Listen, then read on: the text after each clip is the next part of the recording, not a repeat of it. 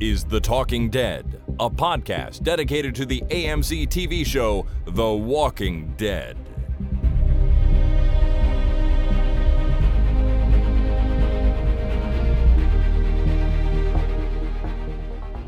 Hello, everyone. My name is Chris, And my name is Jason. and this is The Talking Dead number 585, recorded on Monday, May the 9th, 2022.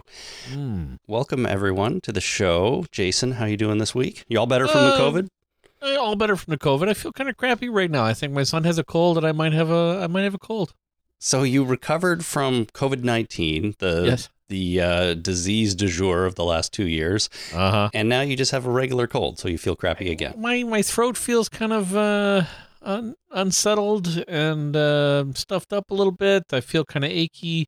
It's not COVID again, uh, but I do feel crappy. Maybe are you sure you just never fully recovered? Maybe. Maybe well, you, that could be. you still have the lingering effects. Yeah, well, you know, being of a certain age, uh, I've kind of come to terms with the fact that I'm just going to feel crappy forever. Yeah, all the time. it, I just, you know, but I don't want to have a cold right now. So, Sure. uh, yeah, I'm, I'm very, uh, very displeased with uh, what's going on in my uh, sinuses and my throat at the moment. That's no good. But you're back at work. Everybody's back at school. I mean, if Yep. unless he's can't because he's sick again. But No, he's back at school. He's just sneezing and runny nose kind of thing. He's fine. I'm surprised they let him go with that these It's days. just a cold. It's well, yeah, I cold. know that, but still, like, you should stay home if he's sick. I mean, most people would want him to, but I'm surprised. Anyways, Eh, It's not. It's not terrible. He's not. Uh, he's not affected by it. Other than every once in a while, he just goes achoo, achoo. It's probably allergies, right? Because it's it's allergy season too, right? And he's got. He definitely has allergies, like his mom. that's true. Actually, some of the people in my family are suffering from those a little bit as well. So you may be right, but. Anyways, uh, too bad to hear you're still feeling kind of crappy. Maybe one of these days you'll be all better. You know, I just want 15, 20 minutes of feeling just fine a week, and that'd be great. That'd be know? really, really That- nice. Yeah, that- Is that, that too much to ask for? that might be at your age. It might be. Yeah. Yeah. Well, anyways, uh, you know, I'm like I said, glad you're officially over the COVID. I guess, what, but uh, you'll you'll get better soon. Sure. What are we here to do? We are here to talk about some Walking Dead, Fear the Walking Dead, to be precise. We've got two more episodes to discuss, and I think it will be an interesting conversation. But before that, I have a little bit of Walking Dead news I want to cover, mostly related to the, I guess, the new Walking Dead Daryl spinoff show. Oh, Walking Dead Daryl. Is that what it's called? It, maybe it should be the Walking Dead Daryl. I, Walking yeah, I Daryl. can't, ima- I can't imagine a better name than that. Yeah. Hopefully they come up with something because that's all we've got. Uh, so, as you know, everyone, we reported last time that Melissa McBride had exited the show. She wasn't going to be on anymore. It was no longer the Daryl and Carol Variety Hour. It was now just the Daryl show. Um, and a few things have happened since that announcement Mm. the the main thing I want to talk about is that there's been some backlash directed at Norman Reedus over all of this. For some reason. Well, for some reason, yeah. The I the idea is that a lot of fans, and I put fans in air quotes when I say that, because these people lashed out very strongly at Norman Reedus, blaming him for Melissa McBride dropping out of the show. Well, you know that the word fan is a derivation of the word fanatic. Fanatic, Right? So uh, you have to keep that in mind whenever you talk about fans. It's like, eh, yeah, they are. Yeah, well, but they're they're mad at Daryl or they're mad at Norman Reedus for uh for Melissa McBride leaving.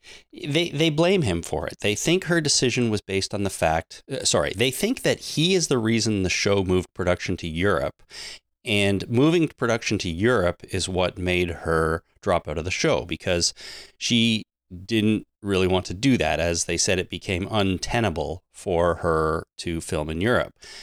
And the reason they think Reedus is responsible for this is because he's, well, maybe one of the reasons. He's married to Diane Kruger, a German actress, probably German American. I don't know for sure. I'm just speculating. But she's got family over there, and they think that he forced AMC's hand and said, I'm not doing this unless we film and and produce this thing in Europe because I want to live there with my wife and her family, I guess. And that caused Melissa McBride to drop out. So fans got nasty. They said a bunch of bad stuff. You know how the internet goes, Jason. They they attacked him for this. And it was a really shitty situation all around. Now, it prompted Jeffrey Dean Morgan to come out and make this tweet. He said, attacking Norm for crap he has nothing to do with. Melissa made a call that was hers alone. She wants slash needs a break. Respect that. Factors involved that are nobody's business. Norm, who's given more than anyone to you all, just shitty in all caps. Yeah. right? And that's So- fair. I mean, Is there any any basis for this other than his wife is German? you know what? I didn't dig into it any deeper than that, to be honest with you. That was, you know, reported by some of the media outlets. Again, probably just speculation. Uh, but the bottom line is they were thinking this is Norman's fault, and all the Melissa McBride fans are like, screw that guy. Our favorite's not going to be in the show anymore. So, you know, he can go suck it. Um, Norman Reedus was on Jimmy Fallon, and he spoke briefly about Melissa McBride's decision. He just said 12 years is a grueling schedule. She wanted to take some time off, and she's doing that. She deserves it. Yeah. Fair enough. She can do whatever she wants. Yeah. So I'm having a hard time. I'm having a hard time because, uh, well, for for several reasons. One is uh, Norman Reedus's fans are not on Norman Reedus's. Let's see, it's got to be uh, Melissa McBride's fans that are going after Norman Reedus because the people that like Norman Reedus do not go against Norman Reedus. No. Like they are fanatical. Yeah, it's it's Melissa's fans. I think that this really were the source of this, right? Norman Reedus's fans are probably like, "Great, we still got a show with our favorite actor in it." Uh, so and the second reason I have a problem with this is, uh, you know, making a call. Like even if it, even if the, the even if the facts were that he is forcing AMC's hand to uh, produce the show in uh, Europe uh, for whatever because of personal reasons. I want to be closer to my wife and her family, and I don't want to have to travel for the production time. Yep. You know that kind of decision.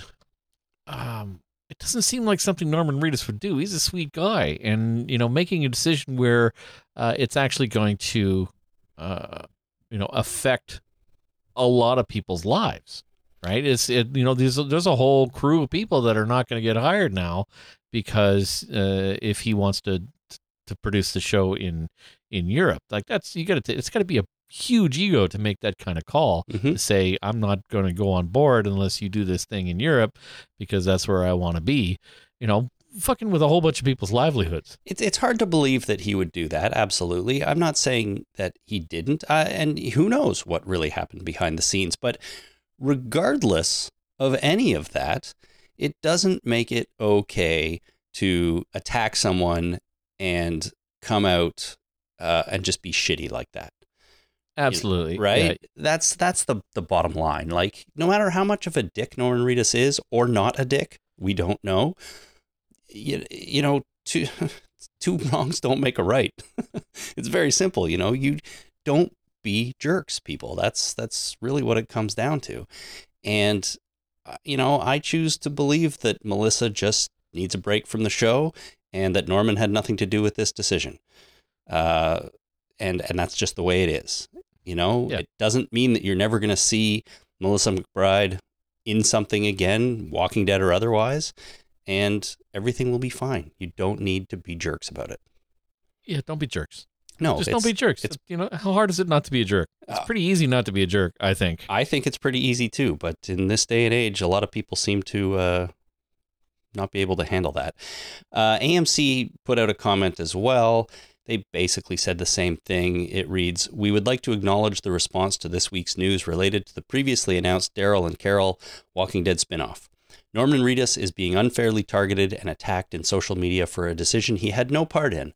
Melissa McBride decided she could not participate in the series because relocating to Europe became logistically untenable for her. It is inappropriate to direct negativity and anger at another cast member for a disappointing outcome he had nothing to do with. Carol is a beloved and vital character, and we are working to find a way for fans to again follow her story as only Melissa could uh, live to in the expanding Walking Dead universe around The Walking Dead. I messed up that sentence, but you know what I mean. The Yeah. fans have always been the driving force between behind the Walking Dead family and always will be. That's what they had to say. So right. that's it. Essentially, back off and don't be jerks. Back off and don't be jerks. Exactly. Okay, uh, the other bit of news surrounding the Walking Dead Daryl spin-off show is that Angela Kang was supposed to be the showrunner of this show, Mm-hmm. but she has now uh, been replaced with a different person running this show. Uh, his name is David Zabel or Zabel, Z A B E L. He is apparently a longtime ER showrunner oh yeah. and he's coming on to do the Daryl in Europe show. Deadline.com reported this, and from their article, Kang stepped aside to concentrate on other projects she has in development with AMC, we're told. As The Walking Dead winds down its 11th and final season, Kang will serve as executive producer on the spin-off along with Scott M. Gimple, among others. Zabel's deal was sealed in recent weeks before McBride's exit was assured. While scripts for the spin-off were pretty far down the line before McBride's departure, a strategic pivot is taking place now to meet the start of shooting overseas in the next two or three months. So there's actually actually some information in there, in that uh, the the showrunner switch was made before Melissa McBride's exit was assured. Yeah. Now it sounds like these things were happening at the same time, so they probably influenced each other. Maybe Kang got word that this was happening and then decided that she didn't want to be involved either. Again, we don't know. Um, but it doesn't seem like one thing followed the other or that they really had a direct causal relationship in any way. Which I think is interesting. And then he also, or uh, AMC also says, you know, we're, she's gone, so there's nothing we can do. And because we already had these scripts all done pretty much, we're now, um, we're now pivoting to make sure we can still meet shooting. And that's obvious obviously something they'd have to do. But I wonder if um, they brought in this new showrunner to help do that because Kang had produced all these or partly written all these scripts, maybe, and just having her rework them all at this point maybe wasn't tenable for her. So they bring in a new guy with fresh eyes and is like, how do we fix this? Right. you know, that's that's all I can think. But either way, big changes uh, around the Daryl Variety Hour, whatever it is now. Yeah, yeah. The uh, zombie dead Daryl. Zombie The, Dead the Daryl. Walking Dead Daryl. That was it. All right, good. Well, that's that. Uh, still going into production soon, and still going to premiere next year, 2023, as far as we know at this point. You know. All right, before we get into Fear the Walking Dead, I'm going to play a call here from Scott in Pasadena related to all this, in a way. Super, super, super. Howdy, y'all. This is Scott from Pasadena. Um, I l- I have fallen off listen- watching any of the Walking Dead shows, but I still listen to the podcast because I love the two of you so much and your interaction so much. It's so great. Um, I was calling in with a thought about the Carol and Daryl Variety Hour and how Carol's not going to be on it. Um, it, it might just be because I'm a big fan of Shakespeare, but I would solve this problem with a shipwreck.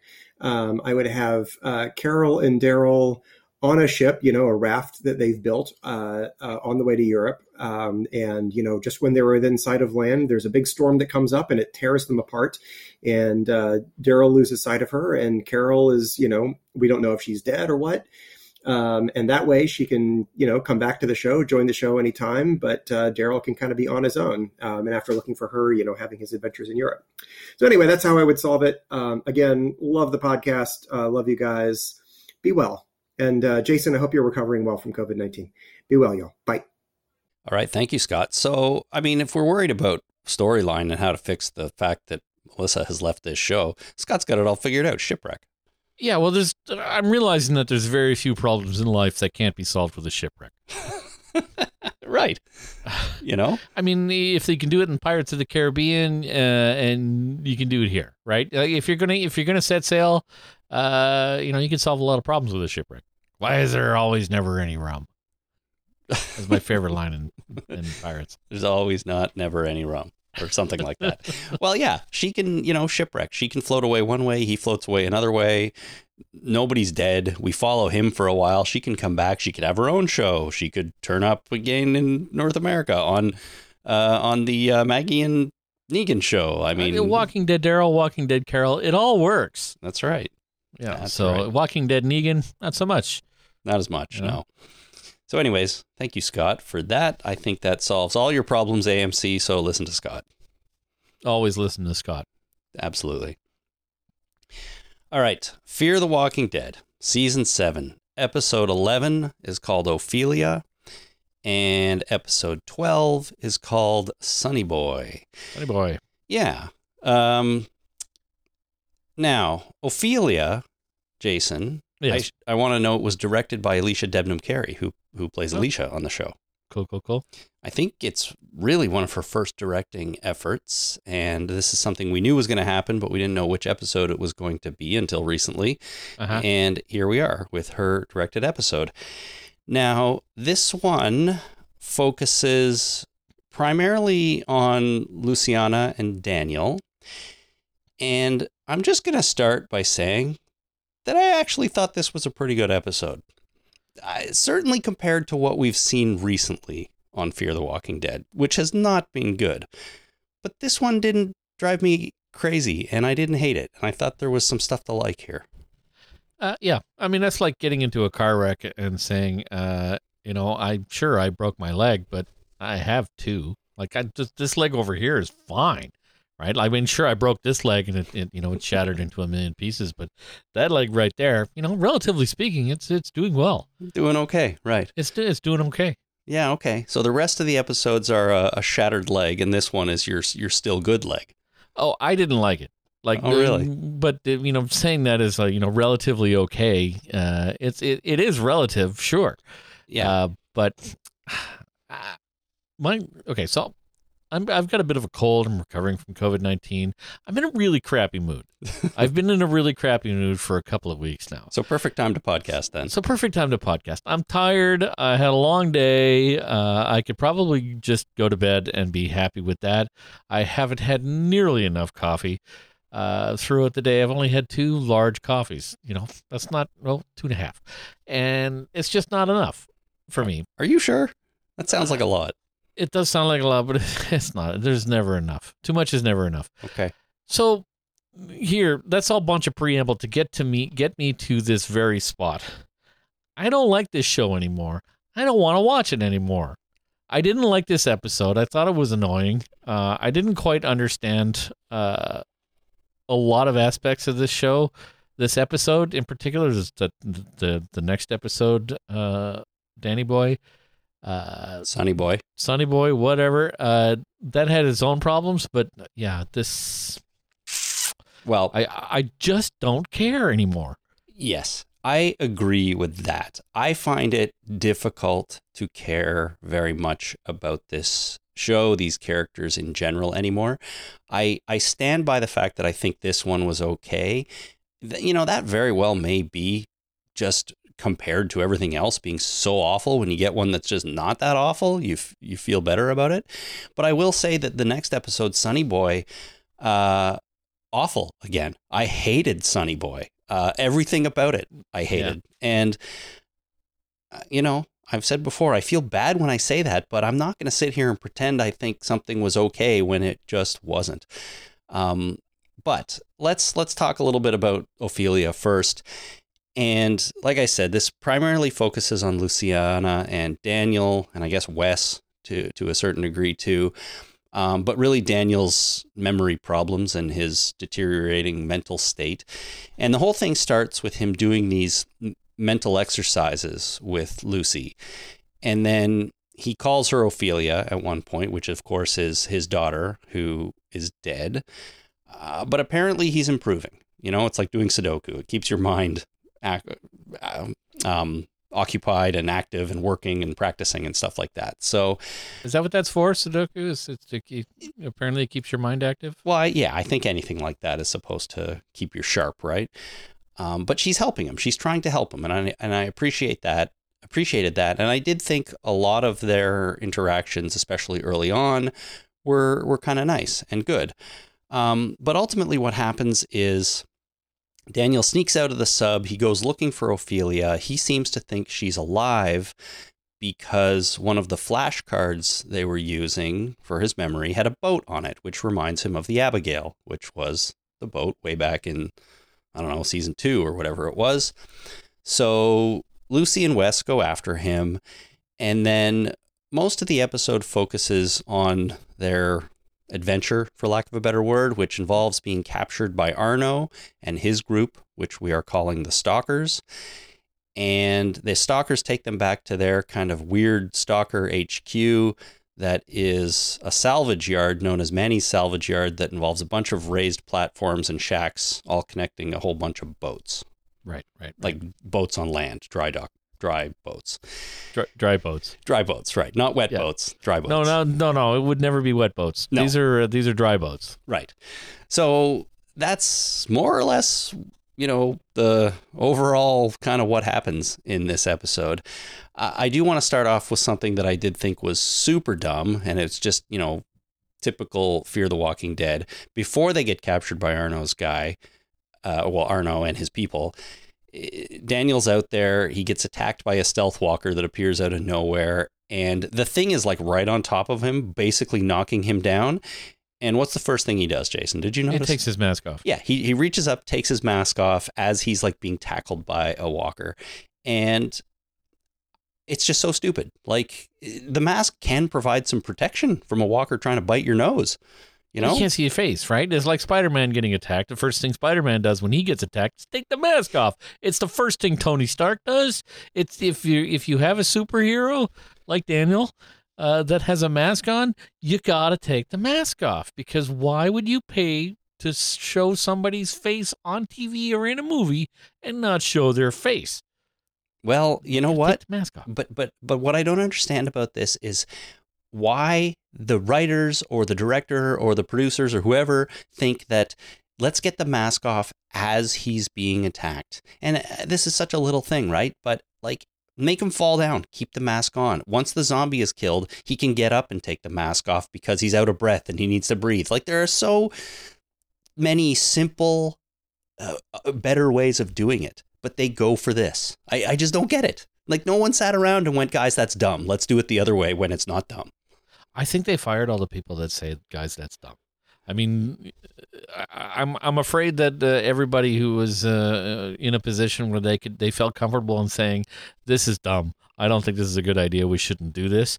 Uh, they've all been fired or been beaten down hard enough that they don't speak up anymore Right. because the, the there's uh, there is no "this is dumb," uh, you know, voice in the show anymore. They, they just don't have that voice. They don't have that filter anymore for some And reason. it's been they've been beating that filter down for for years now. it's true. right? We got the I, I I give you uh, airplane parts that they built to go over a mountain, and then a, a beer can hot air balloon. I know. You know, uh, Exhibit A. Exhibit A. And then it's the big things like that, and then it's the little things like like this. Um, I do think there was less of that in this one, which may again probably contributed to why I thought it was all right. Um, but that was early on, and I just at that point watching this for the first time did not have a good feeling about things uh, going forward. So, you know, a big part of this episode, Jason, is Daniel's mental state. And I want to read an email here from Jen in California who writes With May being Mental Health Awareness Month, I feel like it's important to address how Daniel's illness is being portrayed on Fear. Just when you think this show couldn't get any worse, I am disturbed by the show's portrayal of Daniel as dangerous, gullible, and easily manipulated because of his illness. I know it's just a TV show, but contributing to the stigma of mental illness just feels so irresponsible, especially for a show we've applauded for being so inclusive in its casting and character choices. Makes me really disappointed in AMC. Am I the only one who has noticed this? So, so I do think we have praised The Walking Dead, mainly the primary show, the main show, for its uh, diversity and casting and characters and stuff like that. I- Not as much on Fear, but I, I don't think I would complain about Fear at all in that department. Uh, they've had all kinds of different sorts of people on here and stuff like that. Um, but here we are portraying someone with some sort of mental illness, uh, dementia, or something like that. And Jen is rather offended by how they've done it. And that's fair. Absolutely. And it, it's hard. It's hard to portray, uh, you know, any kind of mental illness on TV and movies and not, uh, and get it absolutely correct in every case because not not every case is the same, right? Not every, uh, uh even you know, people that have uh, a mental illness that has been cattle categorized uh, do not exhibit symptoms exactly the same way. So everything is is uh, is subjective and different. Yeah. And so uh, you know, getting it right is uh, you can get it right for one circumstance and be wrong in a whole others. Totally. A bunch of others. Totally. So, uh, but you, you know, if you if we might get into a point where we can't do anything like uh, you know portraying anything on TV because uh, there, you might you worry about offending somebody. Mm-hmm. So I'm not saying that they shouldn't and didn't. I'm just uh, I'm saying that uh, I'm not entirely sure what I'm saying, but you know, as far as uh, you know, the dementia, what exactly uh, do we know uh, how this differs from uh, what would normally what what they should have portrayed? No, and that's kind of what I wanted to talk about a little bit, and that was, and this is even before I received Jen's email. Um, what we know about Daniel is that he's having trouble remembering things. He's losing his memory a little bit, right? Back uh, before there was that episode at the dam, remember, and they had all the weapons hidden in the shed or whatever, and he couldn't remember what could he not remember? He couldn't remember something, right? And it was just a memory problem. And he wasn't even aware that he was unable to remember things. But now we've gotten this far along, and he seems to have accepted the fact and he's accepting her help. Uh, but it seems to have progressed to something else now where he he's confusing Lucy with his dead daughter Ofelia. Yep. Which is a different thing than I, I mean maybe it isn't a different thing than just losing your memory. I, I'm not really sure to be honest. I mean what I wanted to say is that I don't really know a lot about this kind of thing. I have been yeah. in this way very very lucky to not have any direct family members that have experienced this sort of thing. Um, in my side of the family or my my in-laws side of the family. So I can't really comment on what it's like from any sort of personal experience. But what they depicted in this episode to me, much of it uh, felt to me like it was plausible. And and plausible doesn't necessarily mean they depicted it well, but I'm thinking of things like when he he confuses her and calls her Ofelia you know, she's his caretaker in a way, or she's helping him with these sorts of things. They're probably around each other a lot. And to be honest, they they're kind of similar. They look a little bit similar, right? And I could see that happening to someone in real life, you know, confusing someone who's there with a direct family member that hasn't been there for a long time or or something along those lines. So I, I noticed that watching this episode and I started wondering, is the show presenting us with a realistic portrayal of this kind of thing? And because that felt like it landed for me, I thought, well, maybe they are. Maybe they are. Um, and then I got Jen's email. I'm like, well, maybe they're not. I don't really know. But uh, um, yeah. in in in a lot, all I'm trying to say is that in in a lot of ways, what they showed here, at least early on in the episode, kind of worked for me. From there on, um, I don't know if it got better or worse, but I did find it a little bit more confusing, to be honest with you, because he, you know, as they get when once they get captured and taken to uh, Stalker HQ there with the boats, Daniel really starts scheming to sk- to kill all of the stalkers, and he puts some plans in motion that seem pretty smart. He yep. he he you know he's involved in this this uh, ruse to get the guard to come into their cell at one point, right, where he pretends to be incapacitated on the floor and he's not. Um, and again, these sorts of things are are they doable by someone who has this kind of mental condition? Maybe, probably, but but I'm not really sure. Um, and, and but but all overall, I started to wonder like how much is the show trying to tell us that some of this, some of the problem he's having is an act. Like he's clearly suffering from something, but does he actually have a plan up his sleeve here that he's using his memory loss as a tool in that plan? You know, and, and these are all questions that went through my mind while watching it and just kind of made it a little bit more confusing for me when it came to is this realistic? I don't know if it's realistic. I, with I'm with you in that I've been lucky enough not to have uh, close family members uh, or you know friends suffer from this kind of thing. Uh, so I don't have a lot of direct experience. All my experience is you know anecdotal and from stuff I've seen on TV. Yeah. So I don't really have, uh, you know, I, I don't, I, I can't render an actual opinion on whether or not this is real. Right.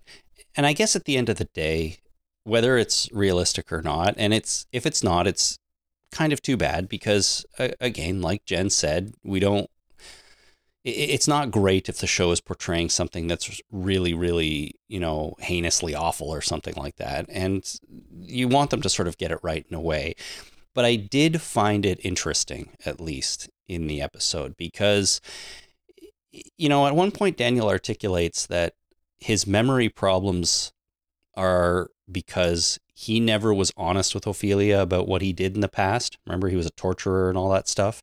Yep. And he never like really told her about it. He never apologizes for it. And he thinks that if he can find her and do all of these things, he'll be okay.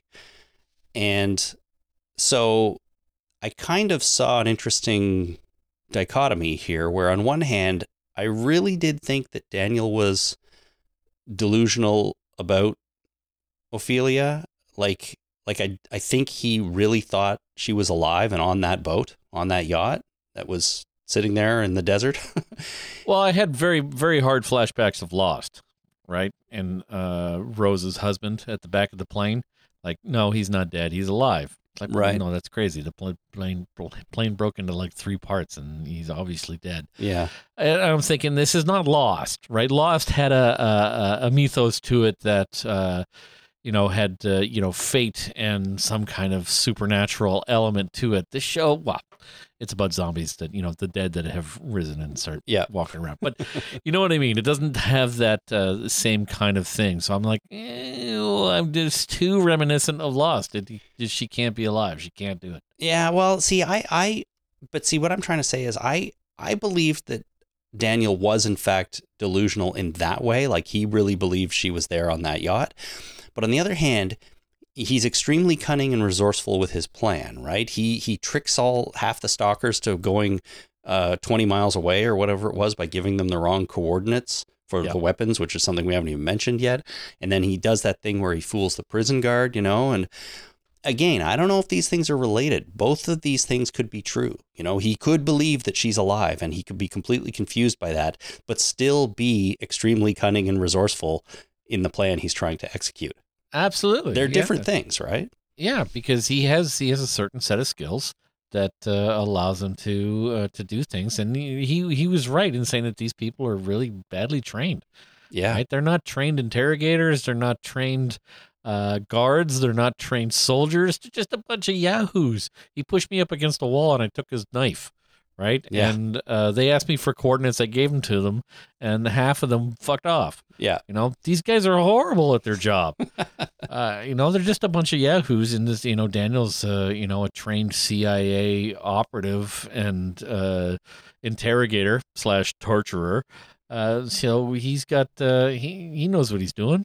I don't know, was he C I don't think he was CIA, but he was Well, everything else he said was true, yes. Some kind of some kind of agency he worked for. He didn't do it for you know personal pleasure. Yeah, no, that's Well, right. he might have, but it was also his job. After a while it wasn't so pleasurable. Yeah.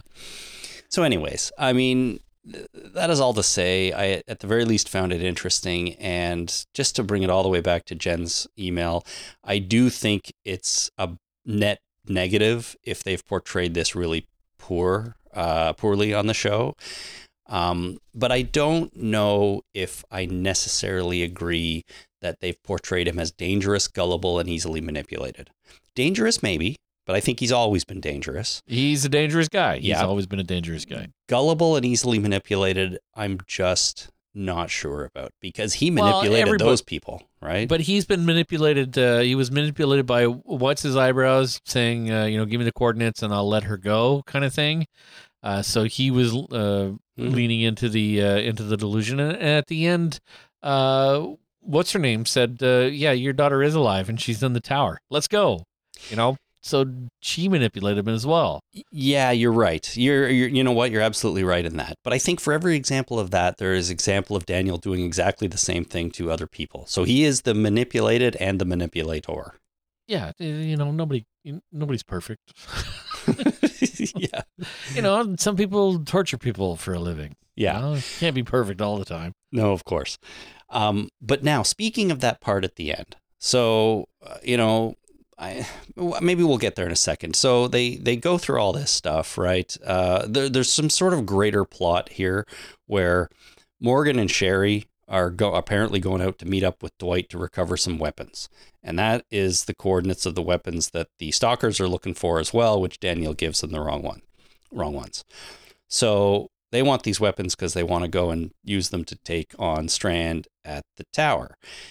And so that's part of the plot line. The other thing that Arno and his is doing is that he's trying to get this information by sticking people in a cage and lowering it down into a bunch of zombies. And the Uh-huh. first guy in the cage is Wes. Wes doesn't get lowered down uh, because Daniel shares the coordinates.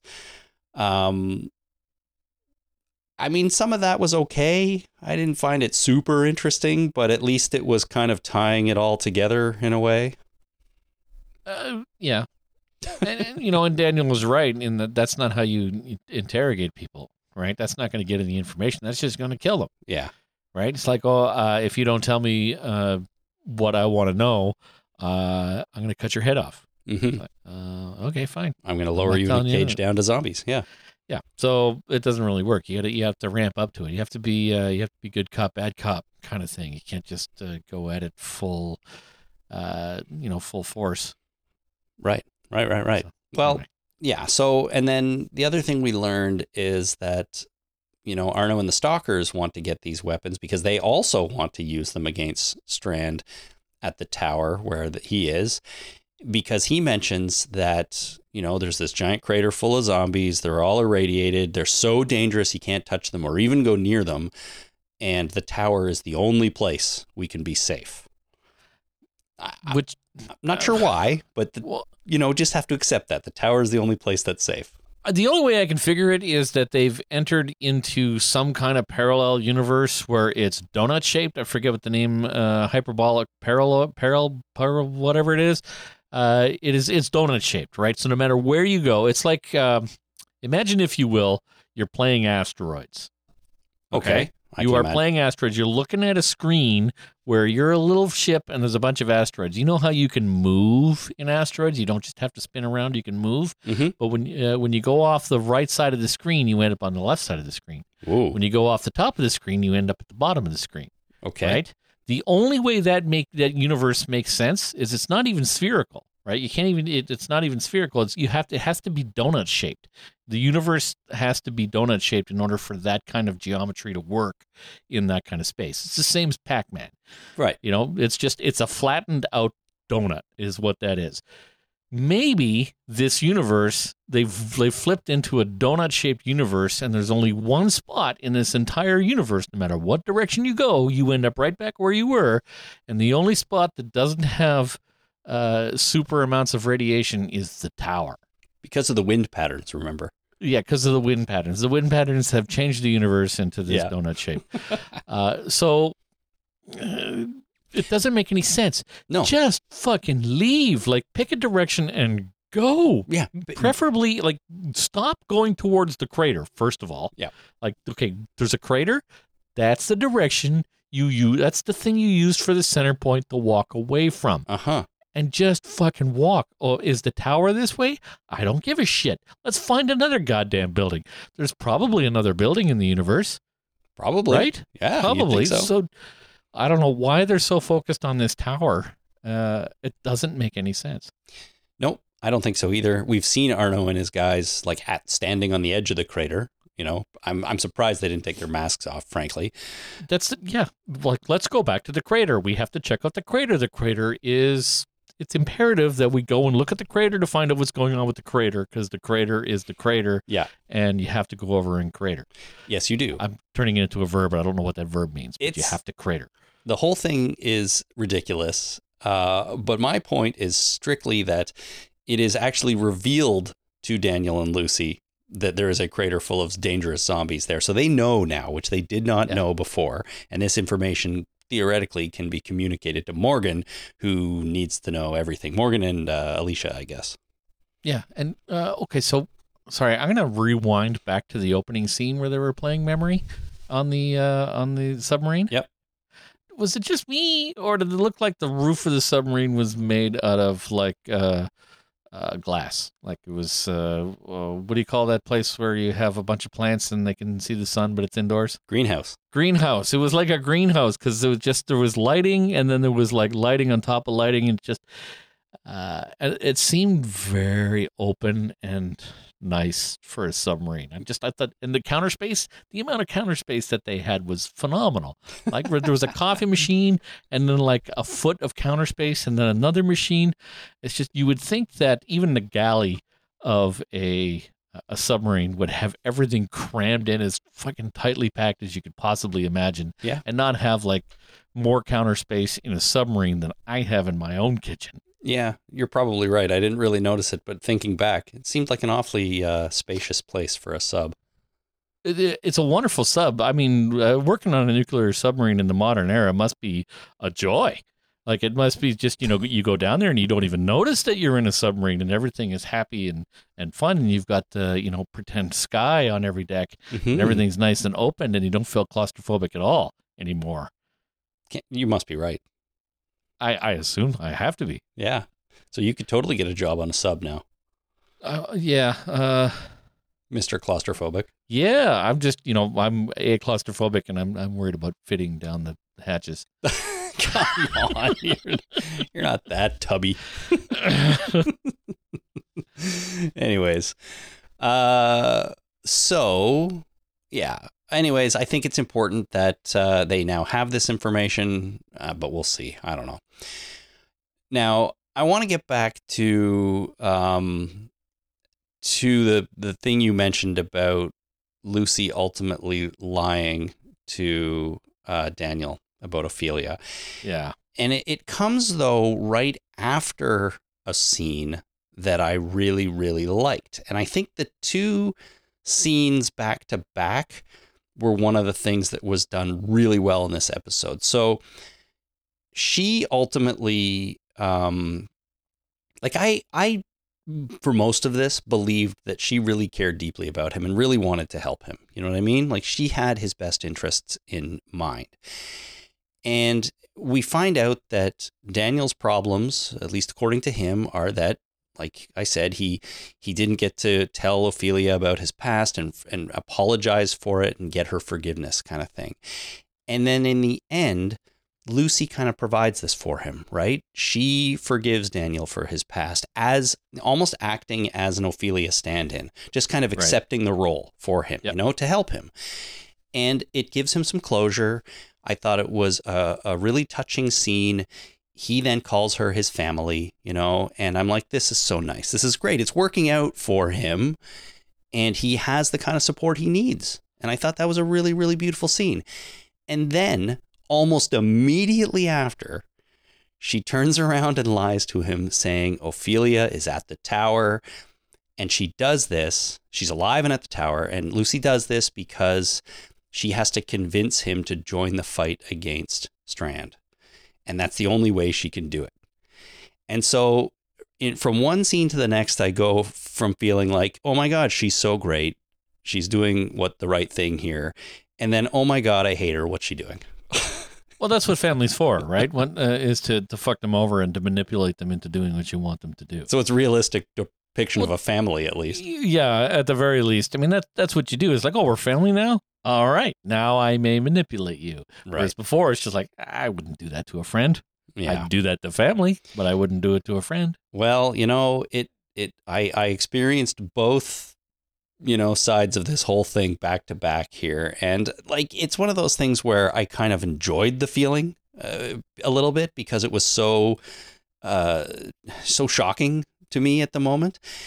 And then the whole thing ends with Daniel agrees to do it, right? He agrees to be part of whatever's going to happen against Strand and he says, "We'll get in the tower and Ofelia you and me will be together always.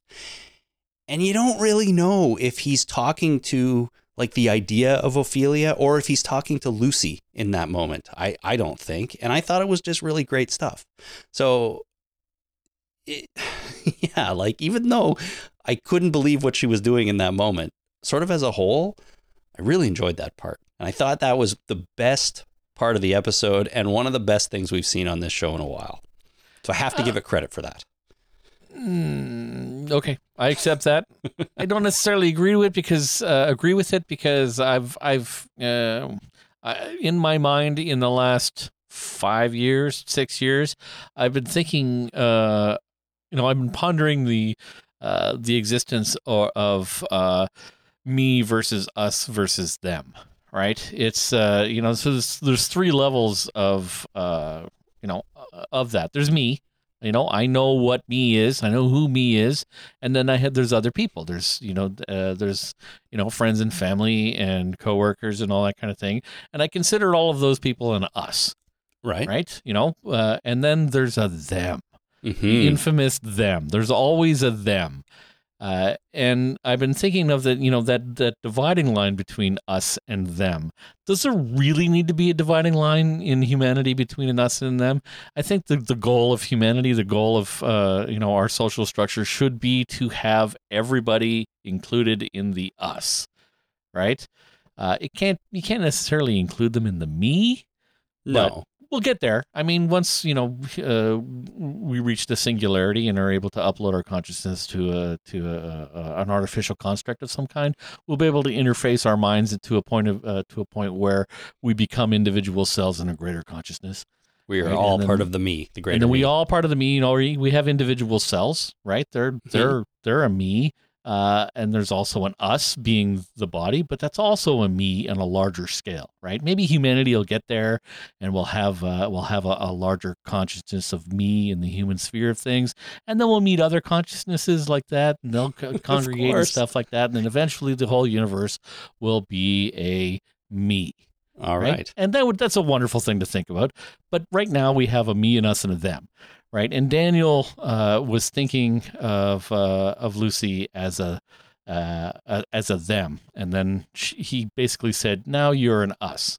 Yeah. Right, you're part of the us, part of the, the you know the the infamous family. Now that you're family, uh, you know it's it's us against the world. Mhm. So, you know that uh, you know having that somebody consciously or having purposefully moving somebody from an us or from a them to an us uh, doesn't really hold sway with me right now just because of my concept of everybody should be already be an us why the fuck are you putting that dividing line in there I can So- see what you're saying. I mean, we we live in a world right now where there's a lot more them than than us, I think, or the the um the dividing line between the two is much thicker than it should be, right? It- it- yeah And and a little bit more empathy uh, from everybody would be nice in this world right now. Maybe a lot more.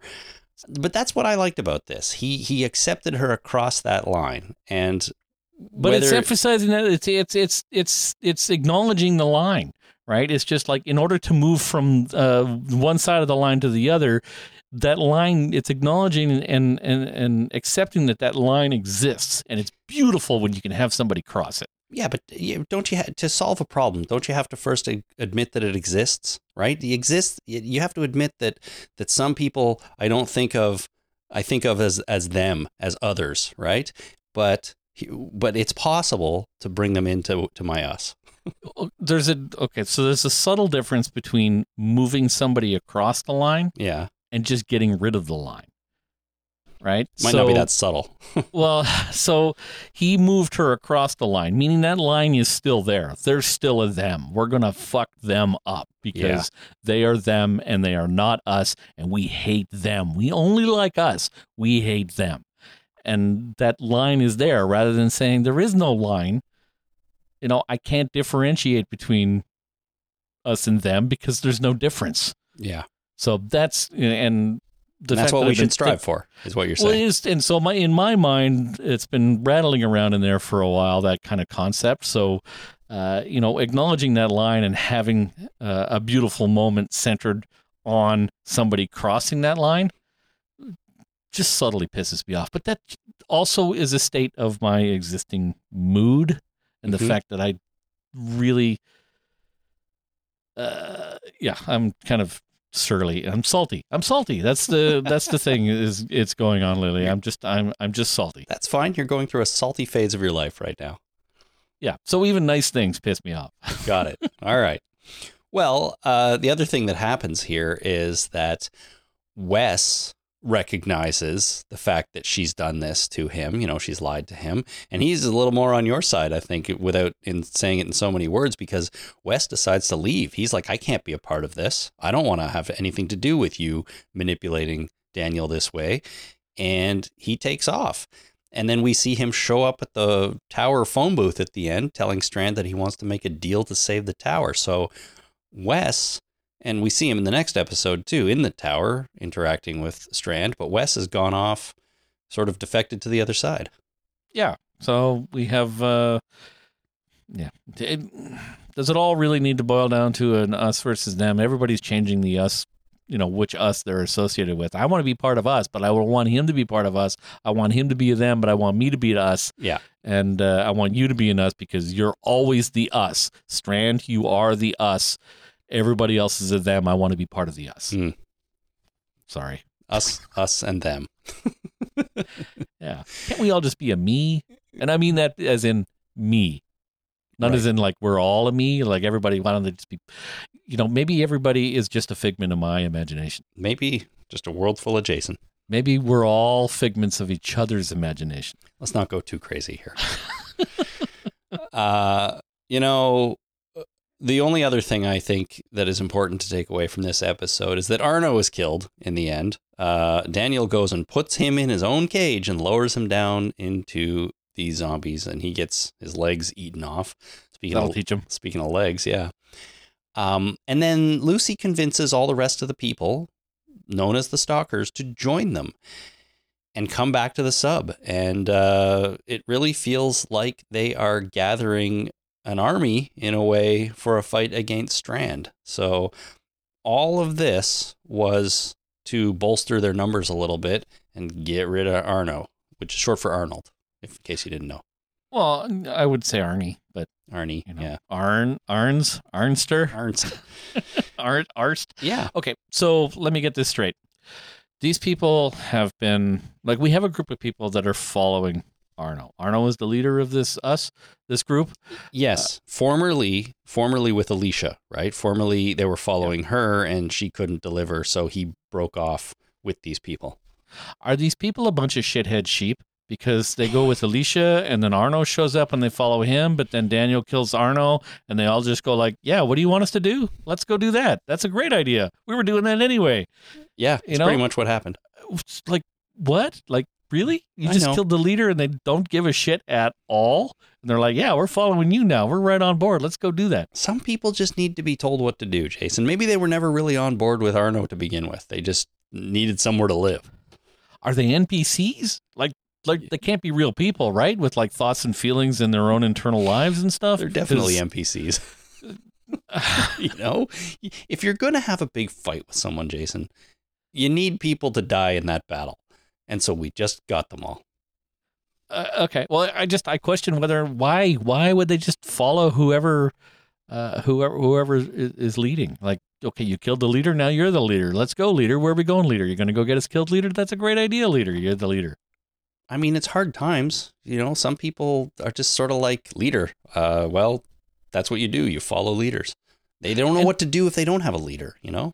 And did I did I understand this correctly, so they were all in a room after Arno was killed. and Daniel was talking to them and bolstering them up, uh, saying, "You know, we got to go take this tower because it's the only place in the donut universe that is safe from the uh, uh, from the the irradiated zombies." Yeah. So we, uh, so he was in a room with all these people and he was giving them a speech, and then he said, "Okay, let's go," and then we're all milling around and doing stuff, and in the next breath, he's saying, "These people are all fucking idiots."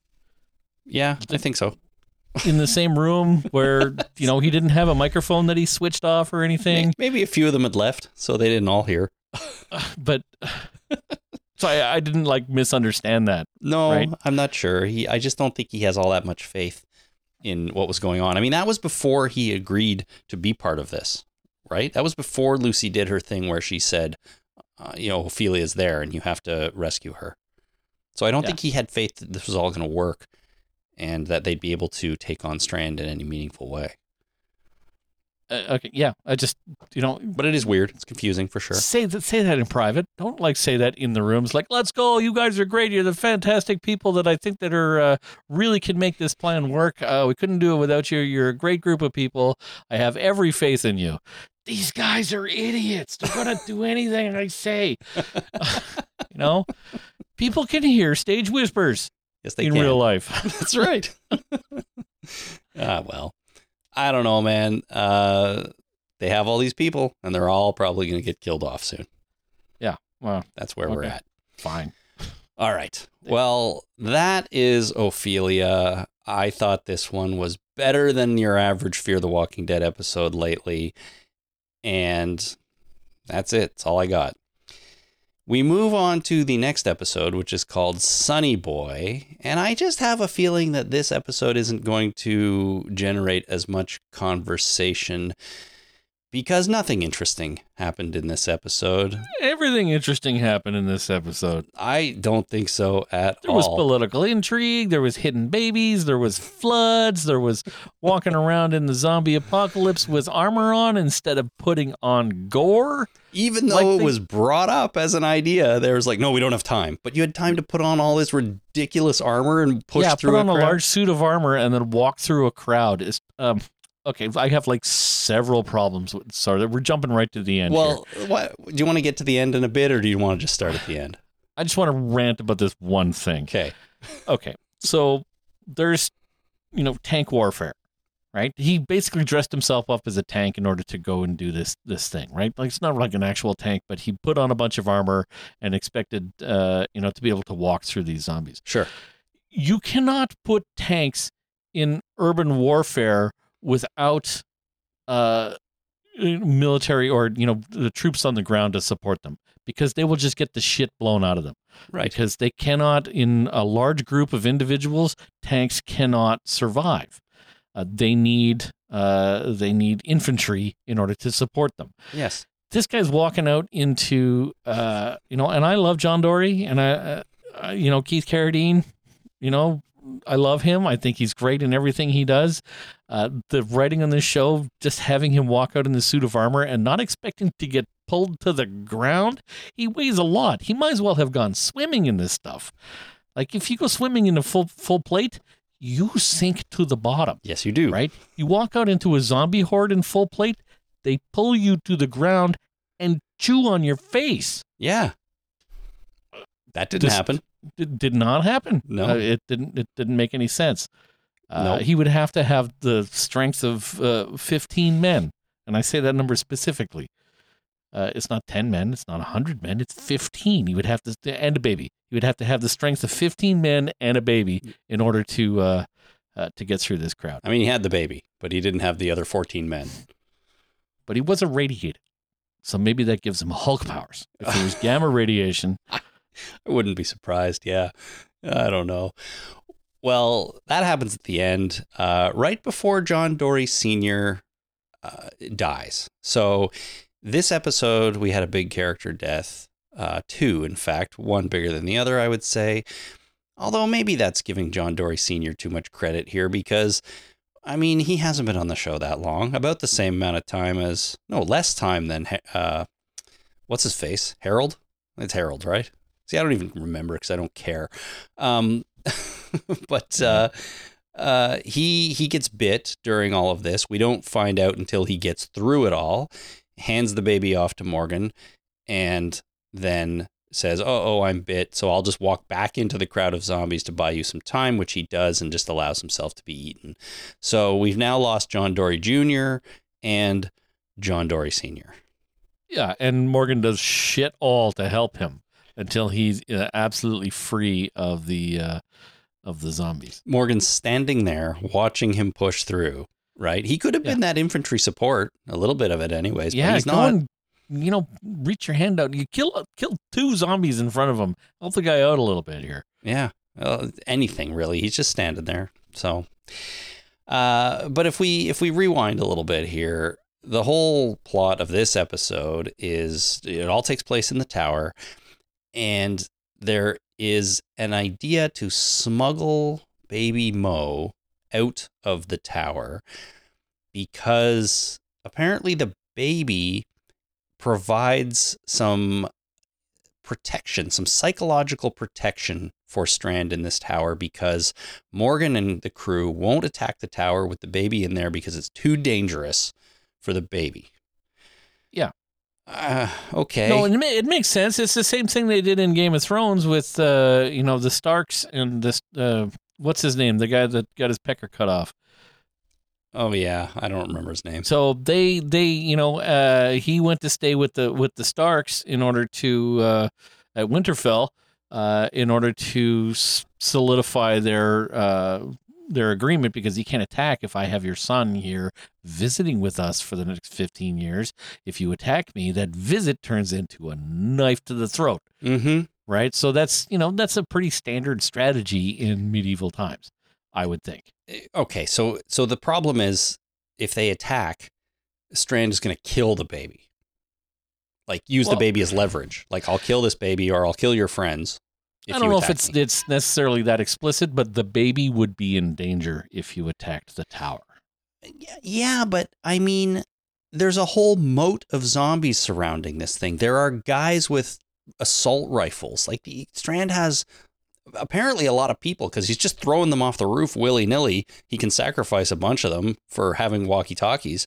He's Well, got what choice enough- does he have, right? Yeah, of He- course. What choice? He, but you he's, know, he's got a lot of people, is what I, I think. I'm trying to say, even though we never see more than like three at a time. But eh, you know, the the baby being in danger feels like the least of their problems for attacking this tower, considering what they have to get through. Right. You know, maybe maybe they perceive it as a big problem because nobody wants to hurt a baby to get hurt or worse and and so maybe it it sort of overshadows all these other other issues but i don't know i'm just thinking like really a whole episode about smuggling a baby out of a tower because this is what's preventing us from attacking like who came up with this idea I don't know. Maybe they have missiles and they don't want to hurt the baby because of the because of the missiles. maybe Why not? Yeah of You know, course why not What they've got a they got a uh, fucking nuclear submarine. yeah The submarine uh, probably has torpedoes. it's already right. fired off all its nukes though so Sure. too late for that Well, we don't have to go to the nuclear option, but we have, you know, conventional warheads of some kind, or, uh, you know, maybe, I I don't know if there's a submarine versus tanks. For having this many boats, there's very little water. Yeah Right? very little yeah So maybe they have, uh, maybe they have missiles or rockets or uh, torpedoes that fly through the air. you know I have no idea. That's that's that's funny to think of, right? There, here's a show where all they have are boats, like and submarines, and they got Yeah. no water. They got no water. They got a tower Right? that's only like three stories tall. I think it's seven or eight, but yeah, they got a tower. But I, I wouldn't be surprised if they if Strand was like, you know what, you know what'll really keep protect this tower? Surround it with boats. Yeah, and I need to talk to somebody uh, fifty or sixty feet away. Go get the go get the large antenna that's in storage. Yeah, that's right. Well, that happened at the end too. Put up this giant antenna, which seemed like it took ten minutes. Yeah, Eh. go get go. It's in storage. Go get the antenna. I'm expecting this like large whip antenna. Yeah, It's like, what are you gonna do with that thing? You gonna you gonna beat somebody with it? Like, are you gonna wave it around and point at things? Like, No. what are you gonna do with that? Oh no, it's a big fucking antenna that they have to Yeah. set up with three guys. They erected it on the roof, uh, and and it's so he could talk to Morgan, who was like right outside. I mean, maybe it did take him a day to set it up. So Morgan by that time was twenty miles away. I don't know. Uh, yeah, that's it was uh, that makes sense. It's like okay, if I I can talk to him right now, but I don't want to talk to him right now. I want to talk to him tomorrow. yeah, And that's if right. I want to talk to him tomorrow, he's going to be pretty far away. So we better start the work now to set up the antenna so I can talk to him tomorrow because I'm not feeling it at the moment. no, I haven't really planned out what I'm going to say. So let's get the antenna. You know, and then when we're done, we'll take it down. So like next time, I won't be able. we to. We don't need the anyone. antenna. It's, No, It it lo- lives in storage. Yes. It needs to be in storage when we're not actually using it because that aluminum is precious. Oh, absolutely. But this all reminds me of the fact that I think Strand has gone mustache twirling villain levels. Like he's become ridiculous. And let's be honest, St- Strand was always a a little bit ridiculous, but when he was grounded, he was at least kind of just charismatic. But the line between that and mustache twirling ridiculousness apparently isn't that big hmm. Because he has now crossed that line and I just think he's every line and every scene within him in this episode was like James Bond villain level tomfoolery. Ex- ex- without the intelligence. I guess, yeah, maybe. Well, you know, he has his uh, his best friend, uh, you know, right hand man guy that is there, and uh, you know, at the first sign of trouble, he wants to throw him off the roof, uh, but then you know. Relents a little bit. It's like, you know what, I still can't trust you. I you know, maybe I can't throw you off the roof, but I still can't trust you. We got to figure this out. Uh, and so he sends John Dory, a police officer, which makes sense for John Dory to figure out where the baby is. Mhm. Um, uh, so, th- and as soon as that happens, uh, you know, John Dory and this guy that he's trusted since the beginning, like this, you know, he's guy number one because Strand showed up at his tower, yeah, right? So he's guy number one. Strand, you're guy number two. John Dory is guy number 387 that's right? right. So guy number 387 shows up and uh, proves that guy number one is okey doke. But I like your moxie, so throw guy number one off the roof. Howard, his name is Howard. Just Whatever. in case everyone's confused. And so, uh, you know, John Dory's like, yeah, no problem. Throws him off the roof. I'm sure he's upset about it and ends up going back to drinking and stuff. But Strand, exactly what are you thinking here? You're you're thinking the guy you trusted all along. Yep. You you know, first he got you got framed, and I didn't trust you, but now I trust you. But the guy that framed you, I don't know if Strand knows this, but you know, I enjoy his moxie. I think he's really got uh, he's really got some things going on here. I think uh, he's going to be a great partner. Uh, throw that guy off the roof. Yeah. you know that very trustworthy guy. Yep. Showing the rest of all the 400 and some odd people that no matter how loyal you are, you're going to get thrown off a roof by this Mhm. crazy fucker.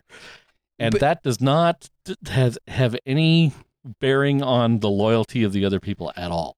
No, but see, everything Strand does is contradictory in some way. Like he he he throws Howard off the roof, or he has John Dory do it.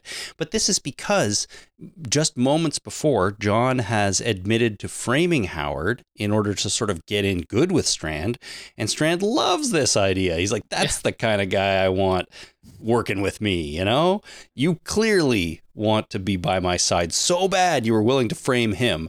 I mean, you got to throw him off the roof now, but like this is a great quality to have in a person. And I, I hated that part too. Not just because Strand was just so ridiculously maniacal about it.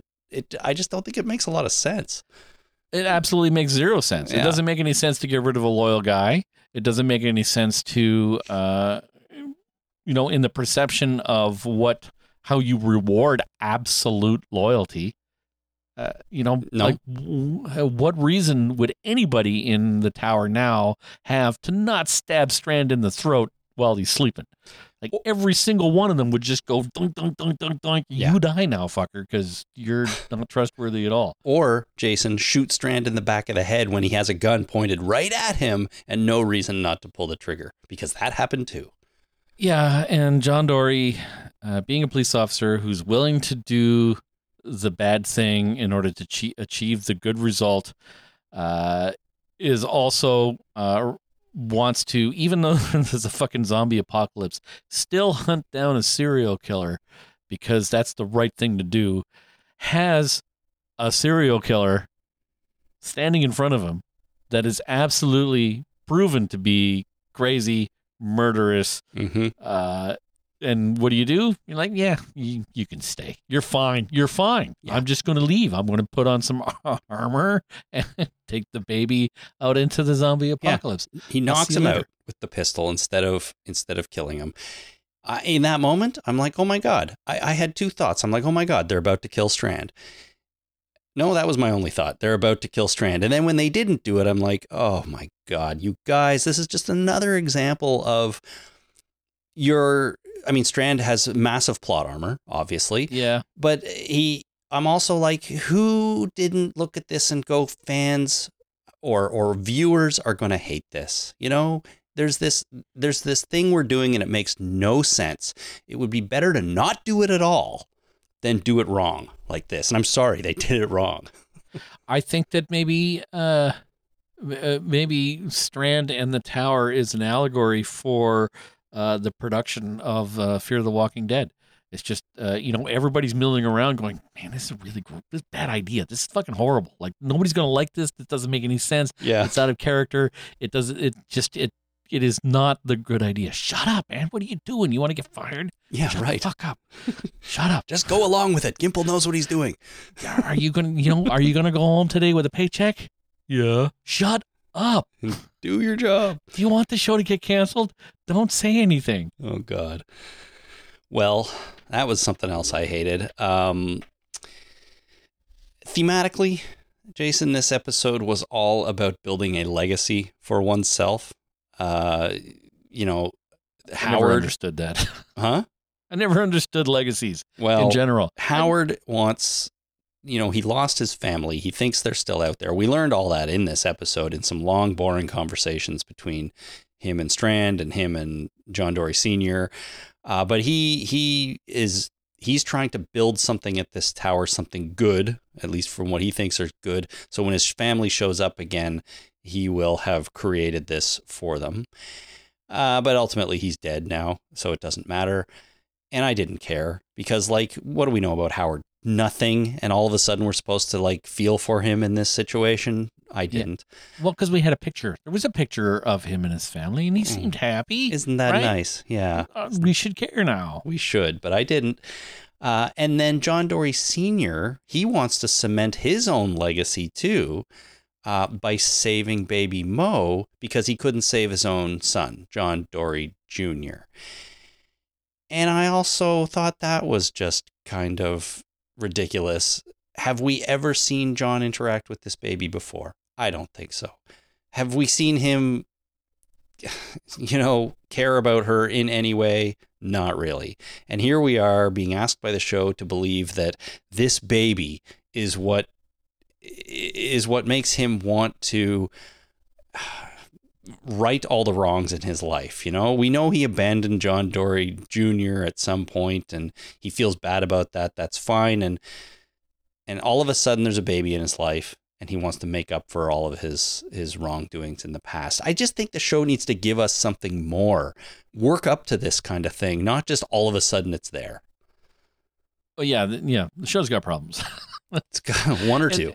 it's got some got some problems. And the idea of legacy, I mean, I, you know, to be fair, I I kind of understand the idea of legacy because it's, it's that second death that really is a is a pisser, right? Everybody suffers two deaths.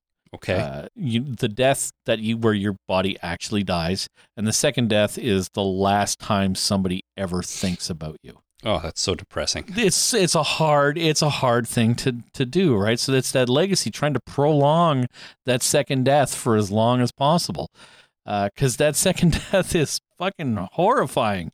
It's you know you, you're contemplating death of uh, you know the end of your life, but you're also contemplating the uh, the end of your memory of people remembering you, Right. and that's a that's a hard thing. sort of like the em- the end of the impact you had on the world, however large or small. Eventually, it will be gone. Yeah. Well, you know, in a grander scheme, the entire species is going to go away at some place, sometime. Uh, Yeah. Just so you know, like even if we spread out throughout the entire galaxy, at some point, it's it's all going to be over. I hear you. Yeah, I know. So you know, trying to stave off that second death, trying to stave off that first death is uh, is a whole thing uh, unto itself. Like, but you can only prolong that so so long, right? I mean, eventually we'll get to the singularity, upload our consciousness to uh, some kind of con- constructed consciousness, Uh huh. uh, and be able to live forever and you know merge and stuff. We talked about that. I feel like you're betting on that. you know, I'm really rooting for it. yeah, yeah. You know, we've got a good 15 years, uh, and then uh, after that, the consciousness probably won't be as good as it could have been. You know, being uploaded. So Right. let's all work towards that goal. But it's that second death. You actually have a little bit of control over that second death, right? For your legacy. If you can cement a legacy uh, where the, you know, at least your name and a description of what you were like uh, will last for uh, a thousand years. You know, that's staving off that second death. There's something you can do about that. So maybe the legacy thing isn't uh, uh, such a shit show as I originally thought. My personal legacy, you know, I don't do anything in order to prolong that second death, but uh, you know, maybe I should. You know, Jason, audio is forever, Oh, or yeah, or, or at least a long time, anyways. Yeah, but you also have zip drives that uh, are sitting in your house, probably still. That uh, you don't have a, a zip drive player that uh, can find out what the hell's on them. So I might. I don't. They might be gone, but yeah. every piece of media is going to get lost eventually, right? There's going to be it's going to get archived, it's going to get forgotten, it's going to get wiped out. Uh, even your Facebook account eventually will get purged. Yeah, no, I, I- I understand. I'm I'm in the slow process of of removing Facebook from my life already. But uh, you're right. But I'm just saying, you've got 585 hours. Well, probably a lot more than that of of you talking on the internet, and that's something. It's not nothing, at least. It's not nothing. It's it's absolutely not nothing. It's just a matter of getting that onto a storage medium media that uh, will last for a little bit longer than 10 fucking years. I say it's not nothing, but we chose to talk about this show, not something else. So, you know. you know, to be fair, I keep bringing in other stuff. no, you do. That is that is true. That is very true. Um, anyhow, I think that the idea of creating a legacy for oneself or for a character on a TV show could make for some really great TV. But to be honest, it is a thing that should be the premise of an entire show in a way. It doesn't matter what the legacy is, it doesn't matter the details, but like the whole show, the entire run of the show should be about that. And at the end, you know, has the main character left something behind in the world, good or bad, a legacy. You can't do it in one episode where uh, characters are dying out of nowhere um, and expect us to connect with it and feel for it. You just can't, I don't think. You can do it over a shorter period of time. You know, if this was John Dory Jr. still alive on this show and his dad had never showed up and he was trying to leave something behind and it involved June or whatever, we have the history there and it would have worked. We just don't have that with Howard and we don't have that with John Dory Sr. And so none of this worked well for me at all. That that makes a lot of sense. And I'm thinking about the the names of shows. Like shows that have done this well have put the premise in the goddamn name. Game of Thrones. You know, you either win or you die. The entire show was about the the throne, like getting the everybody trying Yeah. to get that fucking throne. Uh, uh, and then I'm thinking about Lost. Everybody's lost because I bring back everything to everything to Lost. Yeah. Uh, and then I'm thinking of uh, you know Three's Company. Of course yeah, the entire show was about three people living together, uh, Trying not to have sex. No, they were all platonic. Every like they were always platonic. I Yep. mean, Mr. Roper, Mr. Furley, uh, you know, whomever always thought that they were having uh, all kinds of sex, but they weren't. They were just three people trying to uh, break social norms, uh, social stereotypes. and Just say, you know, we need to band together in this apartment in uh, California because uh, rent's expensive. Mhm. So uh, that's it, right? None. They weren't. uh, I don't know. The the two uh, the two women were sleeping in the same room, so who knows what was going on there? But Jack had his own room. Stayed to himself. Yep. He's yeah, kept to himself. Uh, but, Breaking you Bad. know, I mean, think, look at Bad. Breaking Bad. The title not as much, but I mean, the Breaking Bad is a a description of what was required for one man to do what he needed to do to leave the world, you know, leave behind something for his family, a legacy of himself for his family. It's the, probably the best example of all of these. Yeah. Oh, that, that, that's that's good. You know, different strokes. Sure. That's, you were gonna go uh, uh, there. I went to Breaking Bad. I was just thinking of different strokes for different folks, right? It was just Uh-huh. again breaking social norms, yeah, right? Having uh, you know uh, a blended family uh, that is uh, unconventional for the time period.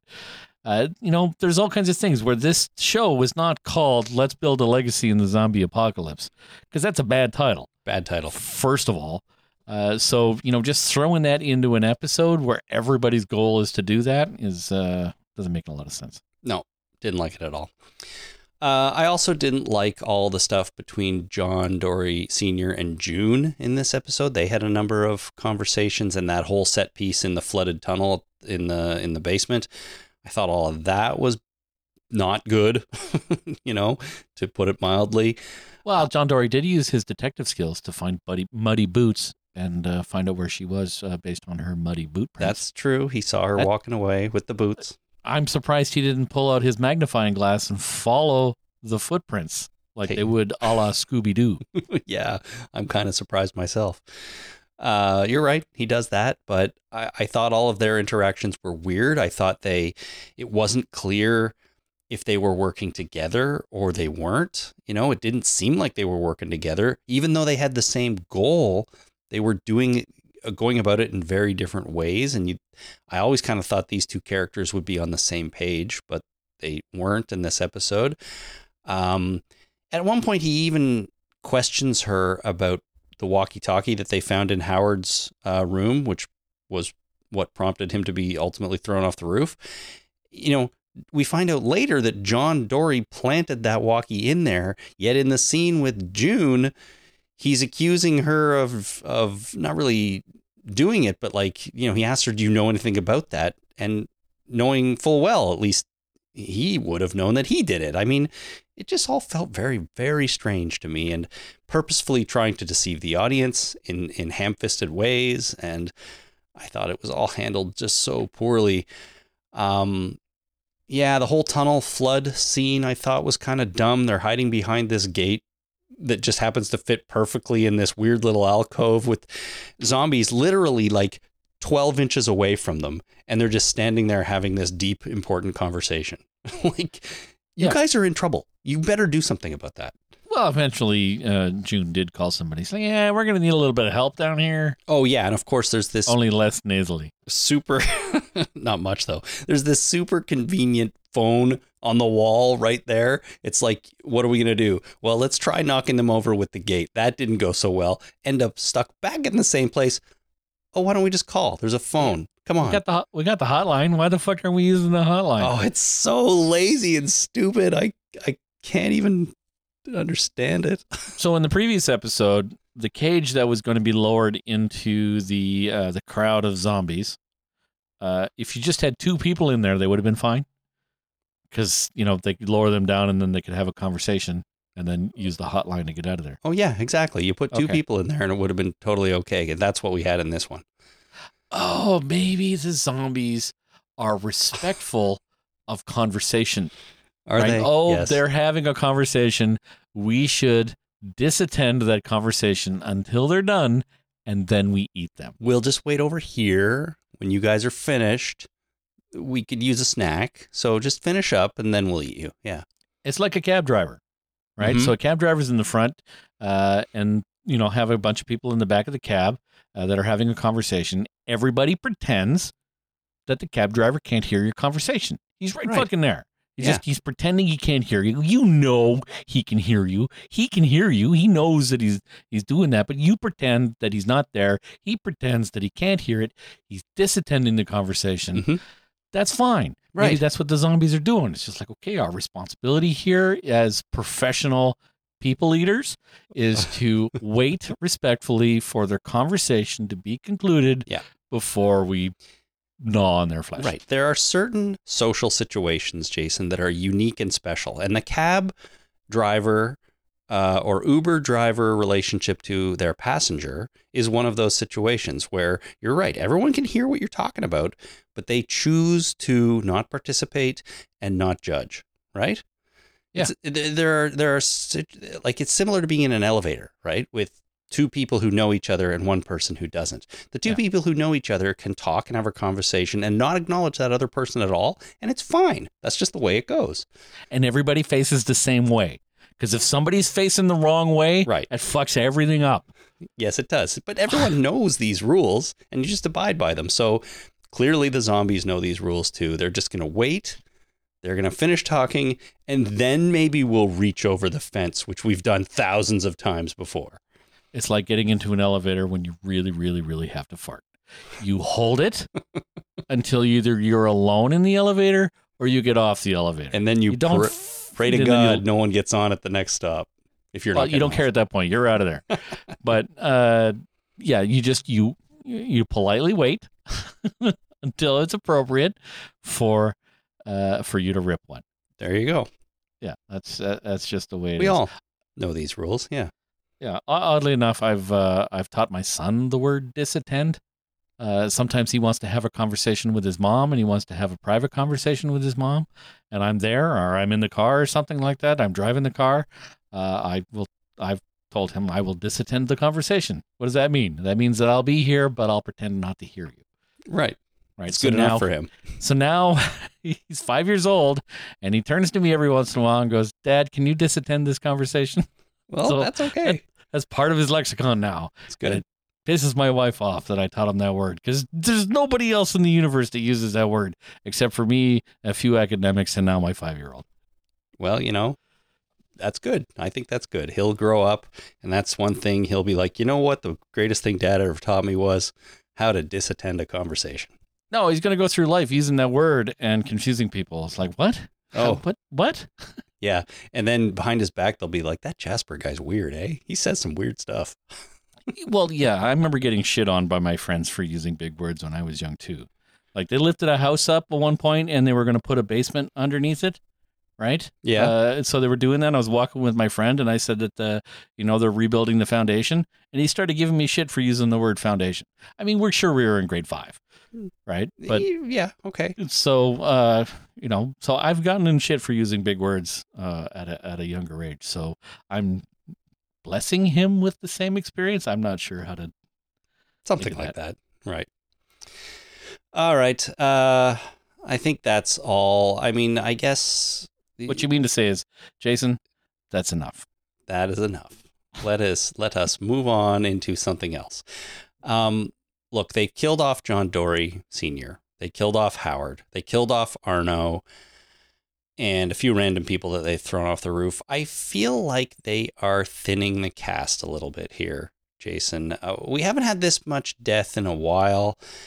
And I wonder if, to me, it sort of feels like the show is leading to a reset in a way. We know Madison's coming back. We know she's coming back in this season.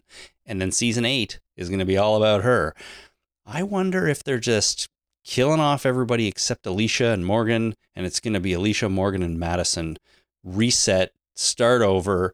We know this is bullshit. Maybe if we bring her back, we can we can do something fun with these characters. I don't know. Well, we used to praise The Walking Dead for killing off main characters. Yeah, we did. How how have we gotten to the part point where we criticize the show for killing off the main characters because you know uh, we're saying it feels like they're doing a reset and they're killing off main characters? Is it their fault or is it our fault? That is a question that I cannot answer right now. I don't think, but you're right. It's a it's a change. Something has changed. Uh, It just it reminds me of Skinner. It's like, no, am I am I out of it or is it the kids? No, it's the kids that are yeah. wrong. Am I wrong or are the kids wrong? the children. Yeah. Uh, I don't know. I don't know, but I think I think we're gonna see some more character, like main character death on this show as we get through the next four. There's only four more episodes for season well, seven. Strand's got to die, right? Strand? Strand, he's got to die. I think so. I don't think there's any way Strand can like come back. You know. So he's got to die because they're killing off all his uh, allies, hmm right? And we're well, they're killing off everybody's allies, really. Uh, so yeah, he dies. Uh, they can't stay at the tower, right? Everybody wants to go to the tower, but uh, maybe it's the Dark Tower, and that uh, once they take out the Dark Tower, the uh, the donut universe will shatter into a million tiny shards, and they'll go off into a shard universe of some kind Right. without Uh, Strand. I, anything's possible at this point, man. I think that Strand has to die. I think Wes is going to die pretty, pretty soon. You know, I think over on Morgan's side, probably going to lose a few people. You know, like uh, Sarah.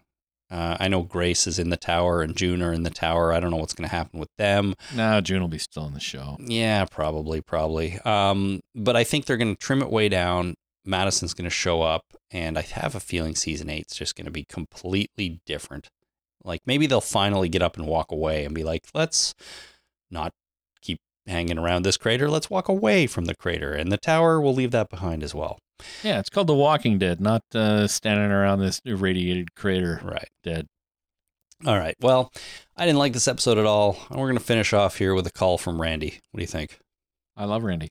Chris and Jason, this is Randy from Colorado. Um, longtime listener, probably since season three of The Walking Dead. Listened to every show since then. I just called in to share my grievances on Fear the Walking Dead. It is so bad. Like, unbelievably bad. It's so bad that it's comical. And I actually enjoy watching it because of how bad it is, because you never know what's going to happen next. I mean, it's just great. So, anyways, keep up the good work. Please keep podcasting. Don't ever stop. I would listen to a podcast about toasters if you guys were the hosts. Um, anyways, you've gotten me through a lot of work shifts and long car rides, so thank you and have a great night. I would like to take this opportunity, Jason, to formally announce our new podcast, Toastercast. The Talking Toasters. talking toaster cast or something yeah and uh, we are going to use and review toasters and the toast that they produce I don't know anything about toasters. well you better start learning Well, there's upright, and then there's toaster ovens. and Yeah. each have their own strengths and weaknesses. Like Uh-huh. if you uh, pizza in a toaster oven, you have a piece of bread and some cheese and sauce and a couple of pieces of pepperoni and stuff. Yeah. But uh, you really can't do that in a regular upright toaster. no you can't No, so that's bad. Yeah it, that's a good thing about toaster ovens but you're right there are pros and cons to each there's different quality of toasters like there's a two slot toaster and then Yeah. there's a four there's even an eight slot toaster i think Oh, that's too industrial. You I mean- you- you can't do anything with that. that's too much toast to make all at once, right? Who needs eight slices of toast at one time in a normal? Eh, I mean, I shouldn't say normal in a sort of average size family. So here's my problem with toasters. Yeah, You know the little dial that gives you, you know, tells you how dark the toast should get. yeah, uh, when you when you hit the plunger and stuff. But uh, that dial, basically, it takes the lifetime of a toaster to understand how that dial works on a fine scale. right. Right? It's like I want the toast exactly like this. It's like oh, I need to set the dial exactly like this. But then by the time you figure out that fucking dial, the toaster breaks. Exactly. Yeah. I, I feel like you know more about toasters than you might think because not only do you know that already, I mean, you called it a plunger. And like nobody would call it a plunger. They'd call it the knob, the handle, the, you know, the whatever. the- the- the- what, what else are you gonna call it? It plunges. it plunges the bread into the toaster. Yeah. so, I've got uh, there's um there's a, a a YouTube channel called Technology Connections. uh huh. which I highly recommend. There's this gentleman in uh, around Chicago, I assume, but uh, he'll go into uh, detail about something. Like he'll talk about VCRs and go into detail on how they work, or what a what the you know, ninety no the thirty nine point three seven or twenty nine point three seven frames per second is on video. Uh, wh- where they got that from hmm uh, and stuff. And he he did talk about uh, you know how toasters work, how you can actually plunge down a toaster and have it toast in a consistent way with that little knob, uh, and not use any electronics whatsoever. Oh, really? Right. Or a rice cooker. A rice cooker is the same kind of thing. You put water in, you put rice in, you hit the plunger down, the fucking little knob thing, and it cooks the rice, and it stops cooking the rice when the rice is cooked. It does not use electronics. It's all mechanical and electromechanical and it's uh, it's really quite fascinating. So check this out on YouTube. It's called Technology Connections. He'll also go on a rant about um, uh, I forget what he calls it, but it's basically uh, you know why are we using furnaces that burn uh, uh, natural gas uh, when we could use the, the, same kind of technology that we use in our refrigerator to uh, heat pumps to move heat from one place to another. We could do the same thing outside, right? There's no reason why we can't use that and you know uh, use Freon or not Freon, but a better gas than that to uh, to move heat around. You know, mm-hmm. it cools in the winter, in the summer, and heats in the winter, all that kind of stuff. So, technology connections, check it out. There's a toaster episode. I swear to God. Well, that's Jason's recommendation for the week, everybody. And I guess we don't need to do a toaster podcast because it's already He's doing just fine. Yeah, I'm sure he is. All right. Well, anyways, thanks, Randy, for that. He also mentioned that Wa- uh, Fear the Walking Dead is so bad it's good. I don't know. Disagree. If I'm, I don't know if I'm there yet. Yeah, I, am not quite there. All Sorry, right, buddy. Well, uh, listen. There's four more episodes, right? I think there's four more for uh, season seven. We're gonna finish them, Jason. We're gonna finish them. All right. So just to be clear, we're going to watch them all? Yes. All four of them? Not at once, two at a time. Two more and then two more. We, well, we can't skip any, right? We can't skip any. I'm sorry. Right. We're gonna finish them. We we made our bed and we're gonna sleep in it, and yeah. um, then we're gonna get to Madison, and once again decide what to do. Yeah, we made our bed. We're gonna poop in it. That's exactly what the show is doing. That's an Amber Heard reference. Well, I, I, don't. If I may, I, I, we don't have to. I don't want to talk about that now. I haven't seen a minute of that, and I don't give two flying craps about what's going on with them. I know you've been watching the whole thing, right? Well, they're on a they're on a the hiatus this week because the the, the judge set a conference. Okay, so, so the the, the, televised trial went on hiatus, did it? well, the judge had to go to a conference because all the judges in that area get together every year to talk about the new laws that are coming out in June right? So they have to understand, they're judges. They have to understand what the laws, how the laws are going to change in the next thing. So every year they get together. This is the week that they do that. Uh, they're probably out getting fucking wrecked at the bar after learning about, uh, uh, you know, laws and stuff. But uh, there's no trials in that area at all this week. So okay. Uh, the Johnny Depp Amber Heard trial is, uh, it's on a bye week. Okay, well, good for them. I will not watch it when it comes back either. sure. All right. Thank you so much for tuning in, everyone. No new patrons to talk about this week. Uh, I don't think, anyways. I probably should have checked, but if, if there's anyone, I'll get you next time. I promise. Uh, but if you want to support the show, please visit patreon.com slash the talking dead. It's a great way to help out. It's a great way to support the show, and it's a great way to be in the running for a, a prize when The Walking Dead comes back in the fall, which we still don't know when is going to happen. I wish AMC, like they announce everything else and spoil everything, but they can't tell us when the show is going to be back on the air. So come on, AMC, yeah. let us know. Well, it's the same thing. It's just, it, think of it like snow, right? The snow is going to happen in the fall, but they can't tell us exactly when. Sure. Right? We'll figure it out when it gets here, I'm sure. Except that AMC could tell us, you know, and I wish they would they don't know. They're like, yeah, it's it's you know, the farther out you go, the fuzzier things look, right? It's like that'll all solidify. We gotta wait and see what this how this pans out and how mm-hmm. this pans out and how they all kind of work together. So I'm not sure that they know either. Like it's not cemented in. It's just we probably are trying to hit this date, but we have some other dependencies that are uh, that are in flux that we have to figure out before we can uh, formally announce it. All right, makes sense. Fair enough. I still want to know though, and I wish they would get around to telling us. So AMC, once you know, make sure we know. Sure. Uh, that's patreon.com slash the talking dead to to uh, help out support the show. Thank you so much to everyone who does that. And of course everyone who listens. If you don't want to support in that way i mean just go leave us a star rating or review at apple podcasts or other platforms. Uh, five stars is preferred and and expected I don't know what expected. Just gonna say, preferred and appreciated. Let's say. Let's say that. Yeah, that's better. Uh, that would be fantastic. All right. Uh, so we'll be back in a couple of weeks to talk about the next two episodes of Fear the Walking Dead. In the meantime, though, if you want to get in touch with us, find us on Twitter at Talking Dead or visit our website at talkingdeadpodcast.com and click on send voicemail at the top to record a message that will get sent right into us. And if you just want to send an email, you can do that at talkingdeadpodcast at gmail.com. All right. This has been fun tonight, Jason. Thank you for participating and uh, not wanting to throw yourself off a building after watching these episodes.